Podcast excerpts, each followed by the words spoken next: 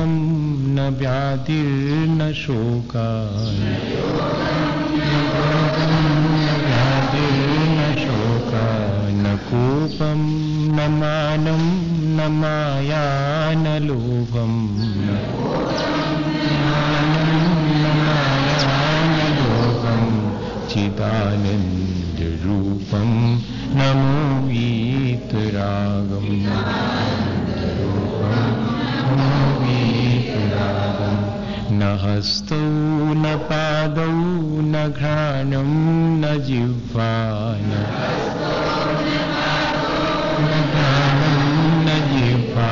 न चक्षुर्न कर्णं, न वक्त्रं, न निद्रा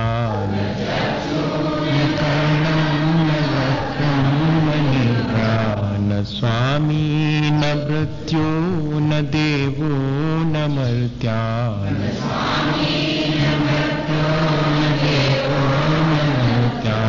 चिदानन्दरूपं नमो वीतरागम्। नमो वीतरागम्। न जन्मं न मृत्यु न मोहं न चिन्ता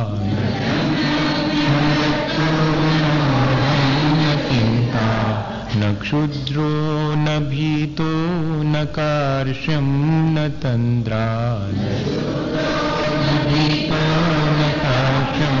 तन्द्रा न स्वेदं न खेदं न मुद्रा न मुद्रा चिदानन्दरूपं नमो वीतरागम्।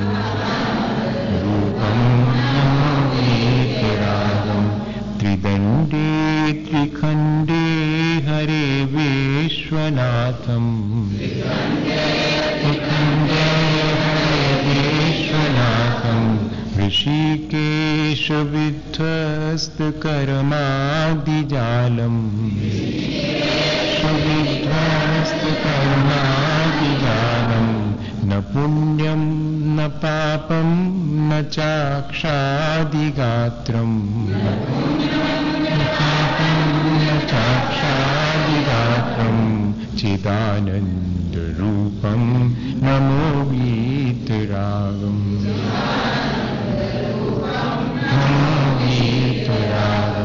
न बालो, न वृद्धो, न तुच्छो, न मूढो।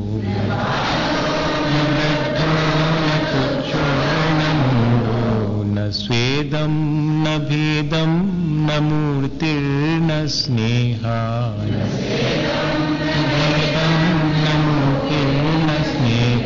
न कृष्णं न शुक्लं न मोहं न तन्द्रा न चिदानन्दरूपं नमो वीतरागम्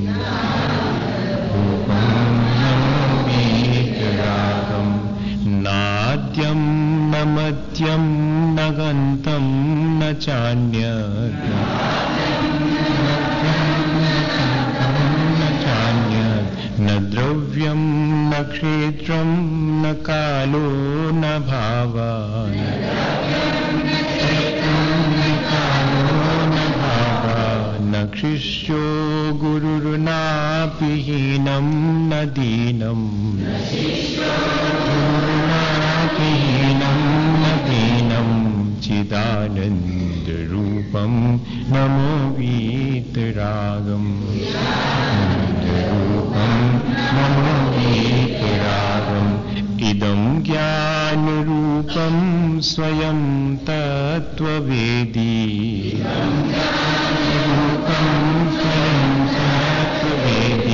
न पूर्णं न शून्यं न चैत्यं स्वरूपम्। न स्वरूपं न चान्यो न भिन्नं न परमार्थमेकम् परमार्थमेकं चिदानन्दरूपं नमो गीतरागम् रूपं नमो गीतरागम् आत्मा रामगुणाकरं गुणनिधिम्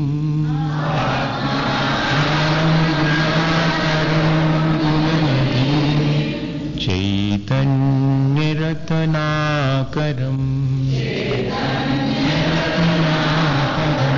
सर्वे भूतगतागते सुखदुःखे।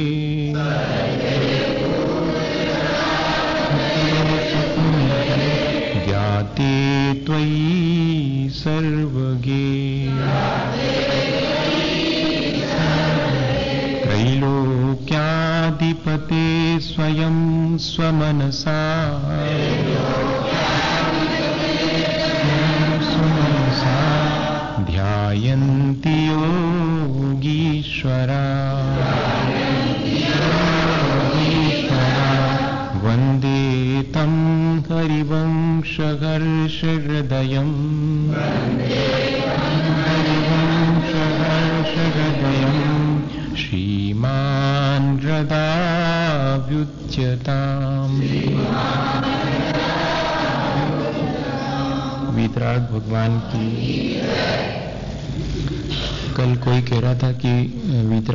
वीतराग का अर्थ कौन ने कहा था?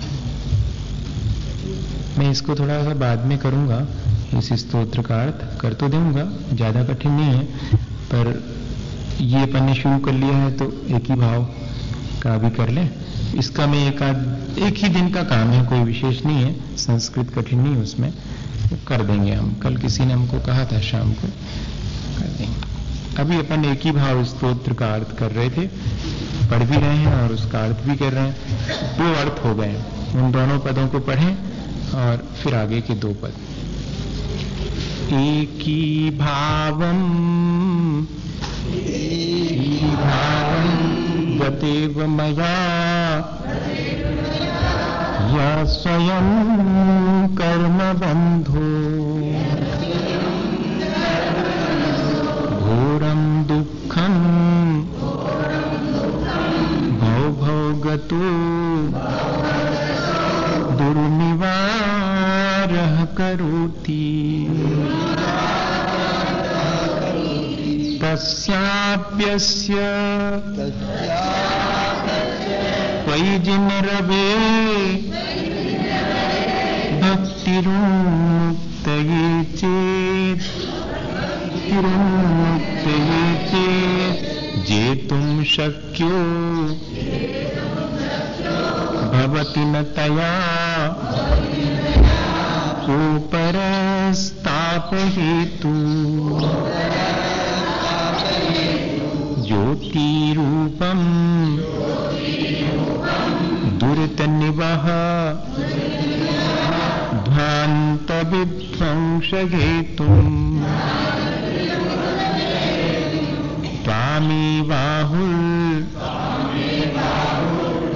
जिनवरचिरम् तत्त्वविद्याभियुक्ता।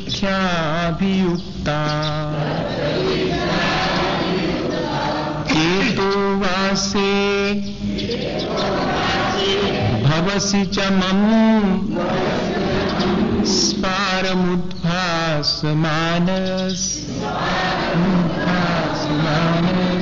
तस्मिन् नमः। कतिमिव तमो वस्तुतो वस्तुमीष्टे। आनन्दाश्रु। स्नपितवदनम् गदगदम चाक। जल्दी मत करो, बहुत शांति से। आनंदाश्रु स्नपित वदनम गदगदम चाभिजल्पन। यश्चायेत त्वयि स्तोत्रमन्त्रैर्भवन्तम्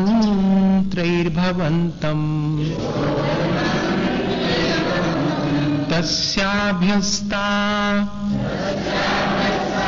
दपि च सुचिरम्। देहवल्मीकमध्यान् निष्काश्यन्ते विविधविषमा। व्याधया काद्रवेया। प्रागेवेह। दिदिव भवना देश्यता भव्यपुण्या। पृथिवीचक्रम् कनकमयताम् देवनिन्ये त्वयेदम् ध्यानद्वारम् मम रुचिकरम् स्वान्तगेहम् प्रविष्ट। प्रविष्ट। तत्किं चित्रम् जिनवपुरिदम्। करोशी अब देखें अपन क्या कह रहे हैं। मेरे साथ कर्मों का बंधन जो एक में एक पने को प्राप्त हुआ है, भाव में मुझे बहुत दुख देता है।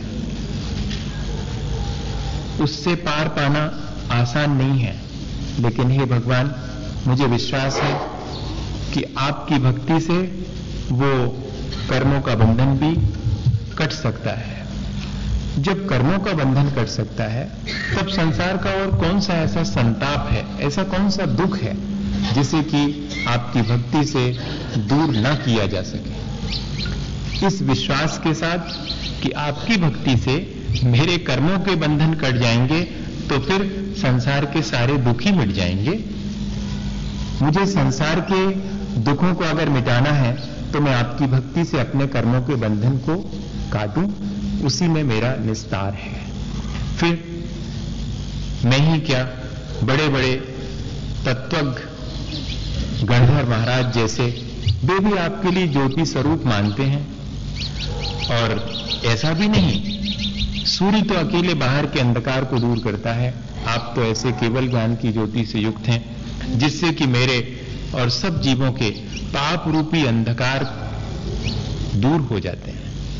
और अब ऐसी स्थिति में, जबकि आप ज्योति स्वरूप हैं, मेरे ध्यान के द्वारा, मेरी भक्ति के द्वारा मेरे हृदय में आकर के विराजमान हो रहे हैं और निरंतर स्फुरायमान हो रहे हैं, निरंतर प्रकाशित हो रहे हैं तो आप ही बताइएगा, मेरे भीतर क्या पाप का अंधकार रह जाएगा? बहुत बहुत सहज रूप से अपनी बात आचार्य वादीराज महाराज और भगवान के सामने ऐसा लगता है जैसे कि भगवान की स्तुति भी कर रहे हैं, लेकिन स्तुति भी ऐसी है कि इतने विश्वास से भरी हुई है कि जो मैंने सोचा है या जैसा मैं चाहूँगा वैसा मुझे प्राप्त हो जाएगा स्तुति के द्वारा। मुझे आ, अपने शरीर को स्वर्ण के समान बनाना है ऐसी मेरी कोई आकांक्षा नहीं है। क्योंकि मैं ऐसी आकांक्षा करके और आपके आपकी प्रशंसा को कम क्यों करूँ? आपकी प्रशंसा तो इसमें है कि आप कर्मों के बंधन काट देते हैं फिर ये छोटी मोटी चीज़ें क्या मायने रखती हैं? और फिर मैं ऐसा अविश्वास भी क्यों करूँ? प्रार्थना वही करता है जिसको कुछ मिलने का विश्वास ना हो। वही करेगा, वही रिक्वेस्ट करेगा कि दे दो। हम कितने दिन से आपके यहाँ अर्जी लगाए हुए हैं? और जिसको ये विश्वास है कि मुझे मिले मिलेगा तो उसको प्रार्थना बनाने की ज़रूरत नहीं, वो तो जाके खड़ा हो जाएगा। जैसे कि बेटे को कभी माँ से प्रार्थना नहीं करनी पड़ती है कि मुझे दे दो। लाभ मेरा राइट बनता है। हाँ ऐसे करके। तो इसी तरह ये है। भक्ति भी इसी तरह की है कि पूरे कॉन्फिडेंस के साथ, आत्मविश्वास के साथ और भगवान के ऊपर भी विश्वास के साथ और अपने कर्मों की निजरा के लिए भक्ति की जाती है। ये बात बार बार इस, इन पदों में आएगी। आगे कह रहे हैं, आनंदाश्रु। आनंदाश्रु कहो या हर्ष आश्रु कहो। हर्ष विभोर होकर के जब हमारे आँसू आने लगते हैं, तब कह रहे हैं कि हर शास्त्रों से स्नपित वदनम, जिसका कि पूरा वदन, अर्थात मुख, यहाँ वदन का मतलब मुख है। तो कह रहे हैं कि हर्ष के आंसुओं से जिसने अपन, अपना मुख धो लिया हो, और गदगदम चावी जलपन, और गदगद कंठ से जो व्यक्ति यश आयत कई दृढ़ मना, और आपके प्रति जिसने अपने चित्त को एकाग्र कर लिया हो और स्तोत्र मंत्र भवंतम। और स्तुति को मंत्र बना लिया हो। ऐसी स्थिति जिस व्यक्ति की है क्या क्या किया उसने? हर्षित होकर के जो आँसू आए, उनके द्वारा मुक्त हो लिया है। और कंठ जिसका गदगद है, आपकी भक्ति कर रहा है जो व्यक्ति। और भक्ति ही उसके लिए मंत्र हो गया है, और आपके प्रति उसकी अत्यंत एकाग्रता है, दृढ़ मन हो गया है।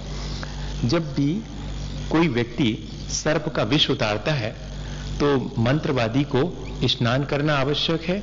मंत्र का ठीक ठीक कंठ से उच्चारण करना ज़रूरी है और मंत्र में एकाग्रता होनी चाहिए, इतनी बातें ज़रूरी है। और वही वही कह रहे हैं बादीराज महाराज कि मैंने भी आपकी स्तुति को ही मैंने मंत्र बना लिया है और आप में मेरी अत्यंत दृढ़ श्रद्धा है। मैं आपके प्रति एकाग्र हो गया हूँ और मैंने मुख नहाया किससे? मैंने हर्ष के आंसुओं से नहाया। एक दिन किसी ने पूछा था ना, फिर मुझे मालूम पड़ा कि कई लोगों ने पूछा कि महाराज के आँसू आ जाते हैं तो उनको दोष नहीं लगता होगा। हाँ कई लोगों के मन में, महाराज कड़े वचन कहते हुए इसमें दोष नहीं लगता। महाराज के अगर आँसू आ जाए तो दोष लगता है। देखो तो मज़ा। हाँ तो मैं सोच रहा था कि ठीक है, संसार है।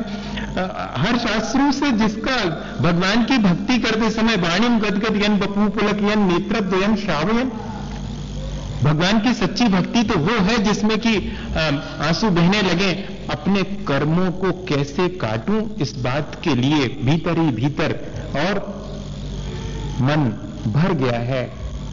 ऐसी स्थिति, वही यहाँ पर कह रहे हैं कि आज भगवान की स्तुति करते हुए मैं हर्षित हो रहा हूँ। आनंद के आँसू बह रहे हैं और कंठ अवरुद्ध हो गया है। गदगद होकर के स्तुति कर रहे हैं। सारी चीज़ें दे दी हैं कि अत्यंत हर्ष से स्तुति करना, अत्यंत गदगद कंठ से स्तुति करना और अत्यंत दृढ़ चित्त होकर के स्तुति करना। और वो स्थिति मंत्र बन जाएगी, तब फिर क्या होता है? तस्य अभ्यस्ताद अपीच सुचिरम देह वल्मीक मध्यान्ह जिनको बहुत समय से रहने का अभ्यास हो गया है। कहाँ रहने का? देह वल्मीक देह रूपी बामी में। बल्मीक बोलते हैं बामी को। सांप की बामी होती ना, चीटियाँ बामी बनाती, उसमें सांप रहने लगता है वो बल्मीक कहलाता है। तो देह रूपी तो हो गई बामी, जिसके भीतर बहुत समय से सुचिरम अभ्यस्तात बहुत समय से जो जो रह रहे हैं, कौन रह रहे हैं? कहते, व्याधया, विषम व्याधया, काद्रवेय। काद्रवे कहलाते हैं सर्प। विषम व्याधि रूपी विभिन्न प्रकार के सर्प जिसमें रहने के लिए अभ्यासी हो गए थे, वे जैसे ही मंत्र, स्तुति सुनते हैं और वे निष्काश चलते निकलना शुरू हो जाते हैं। हमें तो भगवान आपकी स्तुति कर रहे हैं। और हमने सुना है कि जैसे कोई मंत्रवादी और सर्प के मंत्र को उतार देता है, अगर वो बहुत प्रसन्न चित्त होकर के गदगद कंठ से और स्थिर चित्त होकर के मंत्र का उच्चारण करे, मैं भी जो है अत्यंत दृढ़ चित्त होकर के, गदगद कंठ से और हर्ष से युक्त होकर के आपकी स्तुति को ही मैंने मंत्र बना लिया, उसका पाठ कर रहा हूँ। जो व्यक्ति भी करेगा, वो क्या होगा उसके? उसके जितनी भी, जैसे कि सर्प निकल के बाहर चला जाता है, ऐसे ही व्याधियाँ तो हो गई सर्प। विभिन्न प्रकार की, विविध विषम व्याधियाँ, अत्यंत विषम, जिनका कि उपचार संभव नहीं है। ऐसी व्याधियाँ रूपी सर्प भी जो है, जो चिरकाल से रह रहे थे शरीर रूपी बामी में, शरीर को बामी बना करके बेबी जो है, आसानी से निकल जाएँगे। मैं आपसे ये नहीं कह रहा हूँ कि मेरी व्याधि ठीक हो जाए। मुझे तो मालूम है कि मैं जैसे स्तुति करूँगा, सब भागेंगे वो। उसमें क्या? देखना आप, कितने कॉन्फिडेंस से भर के कह रहे हैं। मैं ये नहीं कह रहा हूँ कि मेरी व्याधि आप ठीक कर दो। नहीं, मेरी व्याधि तो ठीक होगी ही। क्यों? क्योंकि मैंने आप में स्थिर चित्त होकर के और गदगद कंठ से और अत्यंत हर्षित होकर के आपकी स्तुति शुरू की है और अगर मैंने स्तुति ठीक ठीक ढंग से शुरू की है तो ये व्याधियाँ इत्यादि अपने आप ही मेरे से दूर हो जाने वाली हैं। इस विश्वास के साथ ये स्तुति, भगवान की स्तुति भी कर रहे हैं। स्तुति का महत्व बता रहे हैं कि स्तुति कितनी महत्वपूर्ण है। और साथ में नहीं मांगते हुए भी जैसे सब कुछ मांग लिया। हाँ, कुछ नहीं कह रहे हैं कि हमें गाड़ी ठीक कर दो, लेकिन ठीक हो जाएगी वो तो। हमें क्या, उसमें मांगना थोड़ी आगे आगे और देखिएगा सबसे ज़बरदस्त स्तुति किस तरह से करते हैं। प्रागे वेह प्रागे वेह मतलब पहले ही है त्रिदिव भवनाथ त्रिदिव कहलाता स्वर्ग। उससे ईशिताम भव्य पुण्यात। हे भगवान, स्वर्ग लोक से आपके आने से पहले आप क्यों आते हैं स्वर्ग स्वर्गलोक से? भव्य भवि भागन बस।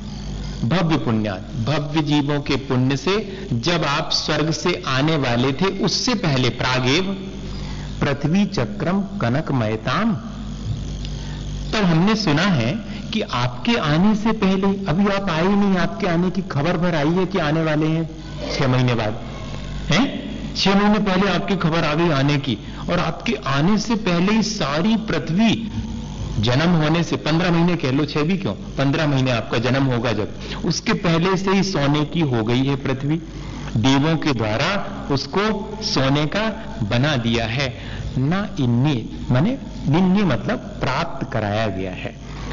अर्थात आपके स्वर्ग से आने से पहले ही जब यह सारी की सारी पृथ्वी सोने की हो गई, हमने सुना है ऐसा, हमने देखा नहीं है भगवान? ऐसा कह रहे हैं। हमने सुना है कि आपके आने से पहले सोने की हो जाती। अब हमारा काम क्या है? ध्यान द्वारम मम रुचिकरम। मेरी अपनी श्रद्धा से ध्यान के द्वार से स्वांत गेहम प्रविष्ट। आप मेरे हृदय में प्रवेश कर रहे हो तो तत्किम चित्रम जिन बपूर्वम यद सुवर्णी करो सी अगर मेरी देह सोने के समान हो जाए तो इसमें कौन सी बात है? ये तो तय है। जब आपके आने से पहले और पृथ्वी सोने की हो सकती है तो आप मेरे अपने श्रद्धा से और मेरे ध्यान के द्वारा, भक्ति के द्वारा मेरे हृदय में विराजोगे तो मेरा स्पर्श करोगे आप। बिना स्पर्श किए जब सोने की हो गई तो आप जब मेरा स्पर्श करोगे तो मेरी देह सोने की हो जाएगी। वो तो हो ही जाएगी सो डेफिनेट अब इसमें कुछ ना, आपको करना ना, मुझे कुछ करना है। वो तो हो ही जाना है। इतना मतलब इतना विश्वास उनके लिए है कि मैं जैसे स्तुति कर रहा हूँ, मेरा कार्य बहुत आसानी से पूर्ण होने वाला, मांगा भी नहीं है और काई भी हो गया। इस तरह ये दो अपन ने अर्थ कर लिए। इनका मैंने जो हिंदी किया है, वो आपको बताऊँ, शायद आसान हो जाए। आनंदित हो जिसने धोया आँसू से तनमन सारा। आनंदित हो जिसने धोया आँसू से तनमन सारा। भक्ति भाव से तन्मय होकर गदगद स्वर से कीर्ति मंत्र तेरा दोहराया। उस सेवक के बहुत पुराने, विविध व्याति के नागों को इस तन बामी से पल भर में जाते देखा। अपने आप ही रोग निष्कासित हो जाते। भव्य जनों के पुण्य उदय से स्वर्ग लोक से जब तुम आए धरा स्वर्ण सी दमक उठी थी। भव्य जनों के पुण्योदय से स्वर्ग लोक से जब तुम आए धरा स्वर्ण सी दमक उठी तब ध्यान द्वार से मन के इस मंदिर में जिनवर अब आओगे तो स्वर्ण बने तब रुग्ण देह ये विस्मय इसमें तनिक नहीं। मुझे इसमें जरा भी विस्मय नहीं है कि ये देह सोने की हो ही जाएगी, क्योंकि मैंने आपकी, आपको अपनी भक्ति से अपने हृदय में बिठा लिया है। इस तरह इस का ये अपन ने अर्थ कर लिया। थोड़ा सा कठिन है ये स्तोत्र। अपन लोग अगर इसके अर्थ समझें तो बहुत अच्छा है। पढ़ने में भी थोड़ा सा कठिन है। पर अभ्यास करने से सारी चीज़ आसान हो जाएगी। थोड़े से प्रश्न अपन इसको पूरा कर लें। सात ईतियाँ कौन सी हैं? ये एक दिन और हमने चर्चा करी थी। मुझे उस दिन तक छह मिली थी। पर पढ़ा ज़रूर था कि सात अभी परसों जब मैं एक किताब पढ़ रहा था तो उसमें सात ईतियाँ मिल गई। पूरी सात हो गई। हाँ। तो क्या है? अतिवृष्टि, अनावृष्टि। दो चीज़ें। चूहों के द्वारा होने वाले विशेष प्लेग इत्यादि और महामारी, जिसको कहते हैं, जो कि तोतों से भी होती है। और टिड्डी दल, पाँच और स्वचक्र अर्थात ग्रह युद्ध हो जाना, और परचक्र का आक्रमण, अर्थात कोई बाह्य आक्रमण हो जाना, इस तरह से ये सात ईतियाँ कहलाती हैं। ईति भीति व्यापे नहीं जग में, वृष्टि समय पर हुआ करे तो वहाँ ईति भी साथ है, और भीति अर्थात भय भी साथ है। सात ईतियाँ कौन सी हुई? फिर से गिने अनावृष्टि, बारिश नहीं होना, अतिवृष्टि, बाढ़ आ जाना या मैंने सूखा पड़ जाना या बाढ़ आ जाना, दोनों ही संकट है। ईति का मतलब होता है संकट, विपदा, है ना? तो संकट कैसे, इतना संकट कि सबके ऊपर, बाढ़ आ गई, या कि सूखा पड़ गया, या कि टिड्डियों ने टिड्डी दल होता है वो एकदम आकर के सारी फ़सल को चौपट कर देते हैं या कि तोते आकर के सारी फ़सल को चौपट कर देते हैं। तो ये दो अलग अलग ईतियाँ हैं और फिर उसके बाद में आ, मैंने भूल क्या क्या? हाँ चूहों के द्वारा जो महामारी रोग फैल जाता प्लेग वो और फिर ग्रह युद्ध हो जाना आपस में देश में ही युद्ध छिड़ जाना। वो भी एक बहुत बड़ा संकट है। या फिर दूसरे देश के द्वारा आक्रमण हो जाना, पर चक्र का आक्रमण, ऐसे ये सात नीतियाँ हैं भैया। अब आप नोट कर लीजिएगा इनको। याद रखेंगे बार बार पढ़ेंगे तो। कर्म बंध में मिथ्यात्व की भूमिका क्या है? आप डिस्कशन करना चाह रहे हैं तो बहुत संक्षेप में, सबके समझ में लायक डिस्कशन तो कर सकता हूँ। बाकी ज़्यादा मेरा भी ज्ञान नहीं है। किताबों के नाम सजेस्ट कर दूँगा तो आराम से पढ़ लेना। सबसे पहले सन उन्नीस सौ छिहत्तर में चतुर्मास के दौरान आचार्य महाराज ने सबसे पहले बहुत सारे विद्वानों के बीच में यह बात रखी थी कि आश्रय और बंध के क्षेत्र में मिथ्यात अकिंचित कर है। फिर से सुने और आचार्य ने बोलते समय यह कहा था कि टेप करने वाले लोग टेप कर रहे होंगे। वे, वे मेरी बात को ध्यान लें आश्रय और बंध के क्षेत्र में मिथ्यात अकिंचित कर है। अकिंचित कर के मायने क्या होता है? मेरे और आपके चर्चा के दौरान इसका कोई काम नहीं है यह अकिंचित कर है। ठीक है? समझ में आया? इसका तो काम है मेरी और आपकी चर्चा के बीच। लेकिन इसका क्या काम है? रखी रहो तो नहीं रखी रहो तो। ये कहलाता अकिंचित कर। ठीक है? ये आचार्य श्री का वाक्य था। उसके बाद में चर्चा शांत शांत रही, कोई कुछ नहीं बोला। है? फिर उसके बाद सन अस्सी में हम लोगों की दीक्षा हुई और उसके बाद जो है, इस टॉपिक पर कुछ लोगों ने और चर्चा शुरू करी। और फिर जब लोग चर्चा करते हैं तो हमने ज्ञानियों के साथ ये मुश्किल देखी है कि अनेकांतवादी ना होकर के वे एकांत का पोषण करने लगते हैं। अक्सर ऐसा देखा मैंने। हो सकता है मेरा अनुभव ठीक ना हो, पर मैंने अधिकांश पढ़नता लोगों को हाँ ऐसे ही शब्द का बोल रहा हूँ मैं। अधिकांश बहुत ग्रंथों के स्वाध्याय करने वालों को एकांत और आग्रही होते देखा है, जबकि अनेकांत और निराग्रही दृष्टि होनी चाहिए। फिर बाद में जो है, एक लेख छपा कि इस तरह का प्ररूपण करना स्वयं मिथ्यात्व है। अब छटपटाएगा व्यक्ति, कोई भी कोई भी ऐसा कह दे किसी के लिए। फिर धीरे धीरे लेख मालाएँ शुरू हुई और चलता रहा चलता रहा, किताबें लिखी गई। मिथ्यात्व किंचित कर है या नहीं है, फिर इनने किताब लिखी तो उसके अपोज में दूसरी किताब लिखी गई, फिर उनने लिखी तो उनके अपोज में तीसरी, उनने कहा, सबकी समीक्षा वाली एक और किताब, चार हो गई अभी तक, अभी एक हमारे पास आज ही आकर के रखी गई। अब वो पॉजिटिव है नेगेटिव है, भगवान जाने, में उसको देखूँगा। देखना तो इस तरह से ये चर्चा बढ़ती रही, और बात कुल जरा सी थी कि आश्रय और बंध के क्षेत्र में, ये बताओ, बंध कितने प्रकार का होता? चार प्रकार का कोई भी जानता है। कौन कौन सा? प्रकृति, प्रदेश, स्थिति और अनुभाग। ठीक है? प्रकृति और प्रदेश बंध किसके द्वारा होता? योग के द्वारा। योग के द्वारा। भूलना नहीं। प्रकृति और प्रदेश, यानी नेचर और क्वांटिटी कर्म जो आएँगे, उनका नेचर क्या है और क्वांटिटी क्या है, ये डिसाइड करेगी हमारे मन वचन काय की क्रिया। और इसमें ड्यूरेशन और पोटेंशियलिटी कौन डालेगा? इसमें स्थिति और अनुभाग कौन डालेगा? कषाय इसमें कहीं मिथ्यात्व आया क्या? नहीं आया। लेकिन इतनी छोटी सी बात। फिर आगे बढ़े। तो कहते, नहीं, मिथ्यात्व को, ये मिथ्यात्व बांधने वाला है। तो कहते, जरा राजवार्तिक पढ़ो। अनंतम मिथ्यात्व यद बदनाती इति अनंतानुबंधी।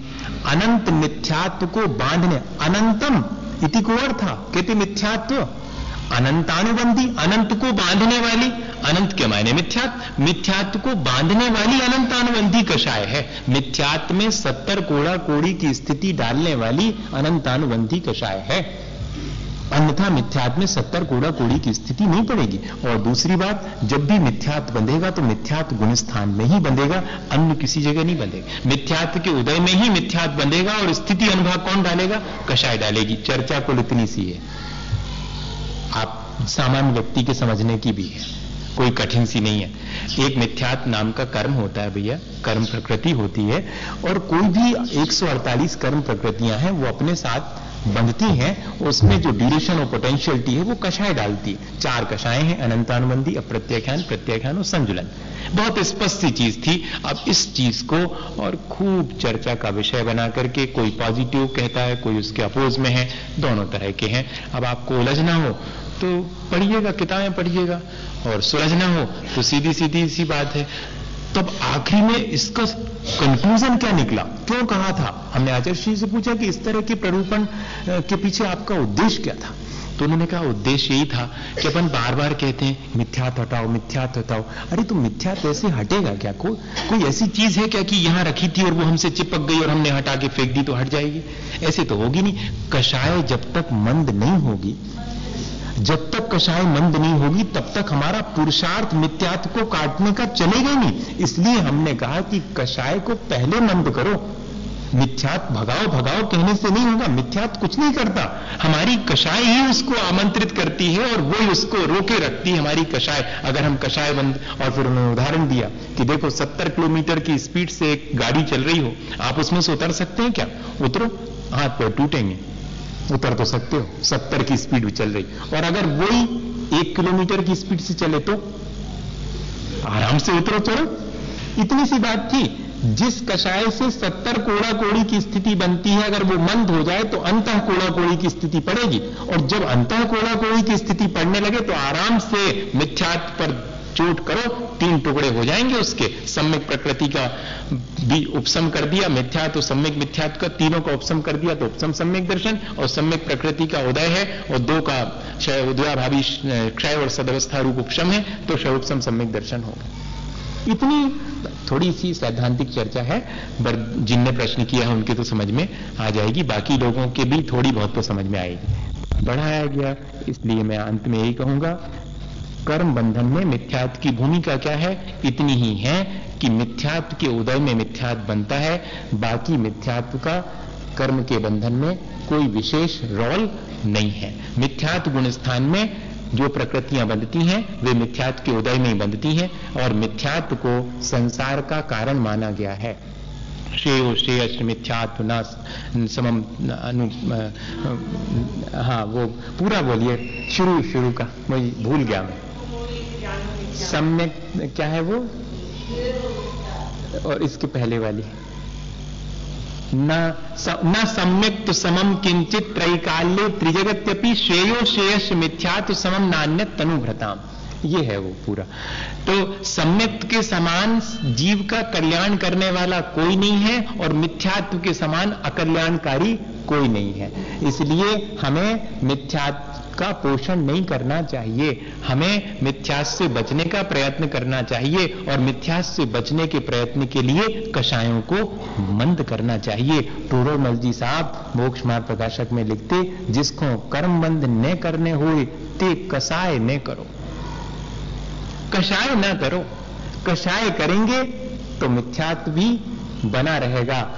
आचार्य श्री कहते कि, कषाय बाबा है, पहले उसको हटाओ, तब मिथ्यात्व उसके पीछे अपने आप चला जाएगा। मंद कषाई को ही विशुद्धि, लब्धि इत्यादि होती हैं। जब तक कषाय मंद नहीं हो, जब तक दो बातें धर्म की सुनने में नहीं आएँगी, कषाय की तीव्रता हो गए तो पुरुषार्थ ही काम नहीं चलता है कर कर पाता। इसलिए पहले मिथ्यात्व ऐसा नहीं है कि रखे रहो अपने भीतर, ऐसा नहीं कह रहे हाँ मिथ्यात्व को तो हटाना है, लेकिन प्रोसीजर क्या है? कषाय को मंद करके, फिर उसके बाद इस प्रक्रिया को करें। उद्देश्य ये था। अब भैया, मैं इतना ही बता पाऊँगा इसके बारे में। बाकी तो फिर बहुत बड़ा डिस्कशन है। आप करते रहिएगा। हम चाहते हैं अच्छा ये बात को। आप भजन भजन सुनने के लिए बहुत सारी चीज़ें चाहते हैं। कहाँ तक रोज रोज भजन? दो तीन गिने चुने भजन है। कहाँ से ले आए और केवली भगवान, तीन लोग, तीन काल को ज्ञान द्वारा प्रत्यक्ष जानते देखते हैं तो क्या वे उन जीवों के सुख दुख का अनुभव भी कर सकते हैं? या अपने भूत भविष्य के सुख दुख का भी अनुभव कर सकते हैं? देखो, ऐसा है। बहुत अच्छा उदाहरण है। दर्पण के सामने रोशनी रख दो। तो दर्पण को कुछ फ़र्क पड़ेगा? दर्पण के सामने अग्नि जले तो क्या दर्पण को उससे कोई फ़र्क पड़ेगा? दर्पण के सामने बर्फ़ का टुकड़ा रखा हो तो क्या दर्पण को उससे कोई ठंडक का अनुभव होगा? या कि गर्मी का अनुभव होगा आग रखने पर? ठीक इसी तरह केवल ज्ञान को दर्पण के समान माना है, जिसमें कि भूत भविष्य और वर्तमान की समस्त द्रव्य और उसके अनंत पर्याय स्पष्ट दर्पण के समान झलकती हैं। लेकिन भगवान के तो मुँह इत्यादि का अभाव है। कर्मों के अभाव होने से उनके लिए सुख दुख का कोई भी वेदन नहीं होता है। इस अपेक्षा से आपके प्रश्न का जवाब यही हुआ। सिर्फ़ सकल गे गायक तदपि निजानंदर लीन सबको जानते देखते हैं, लेकिन अपने आत्मा में लीन रहते हैं। मुँह के अभाव में वेदनी का, सुख दुख का जो अनुभव है, वो उनको नहीं होता, ना स्वयं का और ना दूसरे का। वे अपने में लीन रहते हैं। इस तरह से ये हो गया। घर में भगवान की तस्वीर के सामने दीपक जलाकर आरती करनी चाहिए या कि सिर्फ़ मंदिर में करनी चाहिए? उत्तर हमारा पहले से रटा रटाया है। वो हम दे देते हैं आपको। हाँ पहले से फिक्स है। उसमें कोई रद्दो बदल अभी तक तो नहीं हुई, है ना? क्या उत्तर है? अगर आप घर में भगवान की तस्वीर के सामने आरती करते हो तो करते रहें। अगर आप नहीं करते हो तो कृपा करके शुरू ना करें ठीक जी लिख लो आप हमारा उत्तर है। अगर आप अपने घर में अभी तक बहुत दिनों से भगवान की तस्वीर के सामने आरती करते आ रहे हो तो बंद करने की कोई आवश्यकता नहीं है। लेकिन अगर आपका मन नए सिरे से शुरू करने का हो तो कृपया शुरू ना करें मंदिर में आकर के करें। इतना ही जवाब है। मुनि महाराज को गंदोदक लेते नहीं देखा।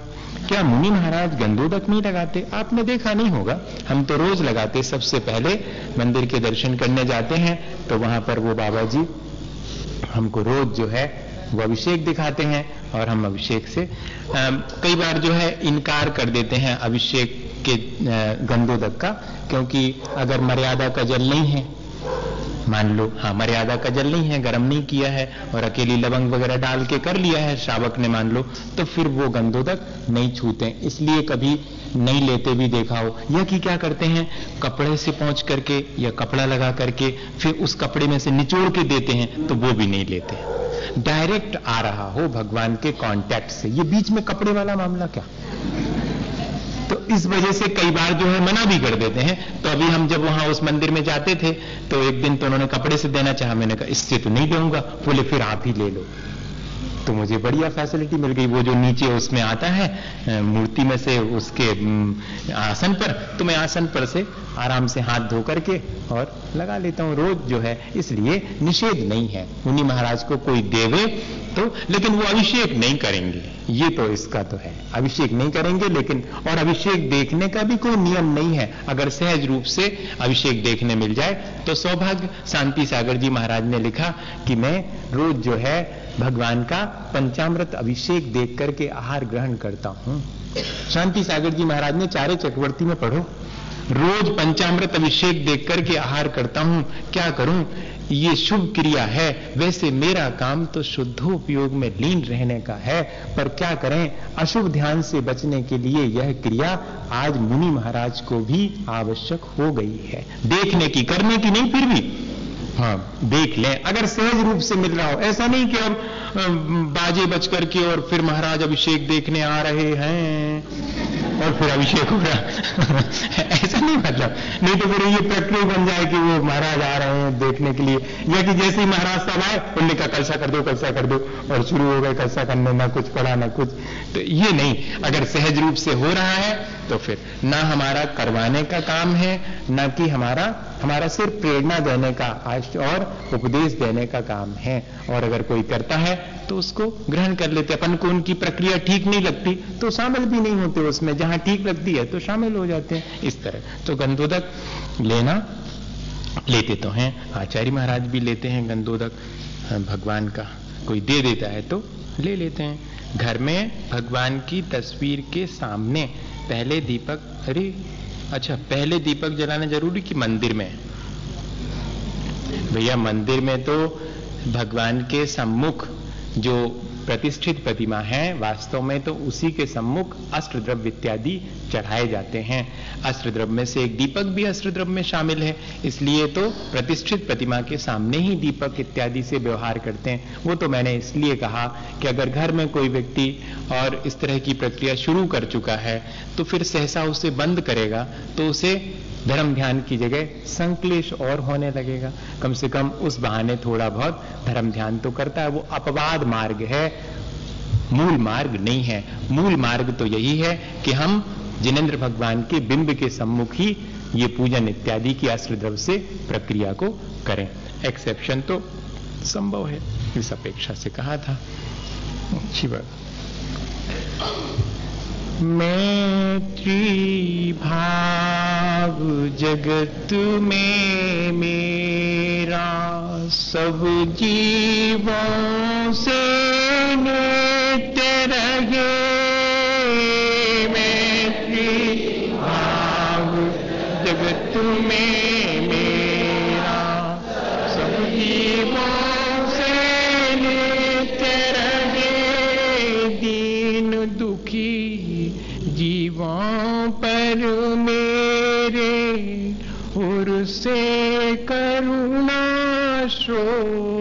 बहे दीन, दुखी जीवों पर मेरे। और से करुणा बहे रहे, भावना ऐसी मेरी। सरल सत्य व्यवहार करूँ, रहे भावना ऐसी मेरी सरल सत्य व्यवहार करूँ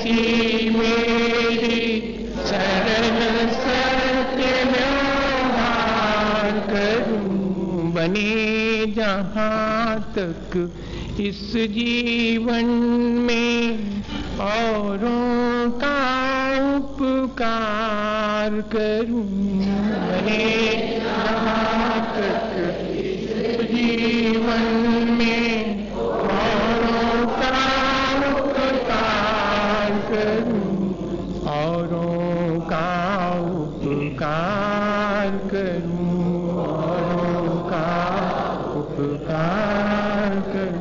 आचार्य गुरुवर विद्यासागर मुनि महाराज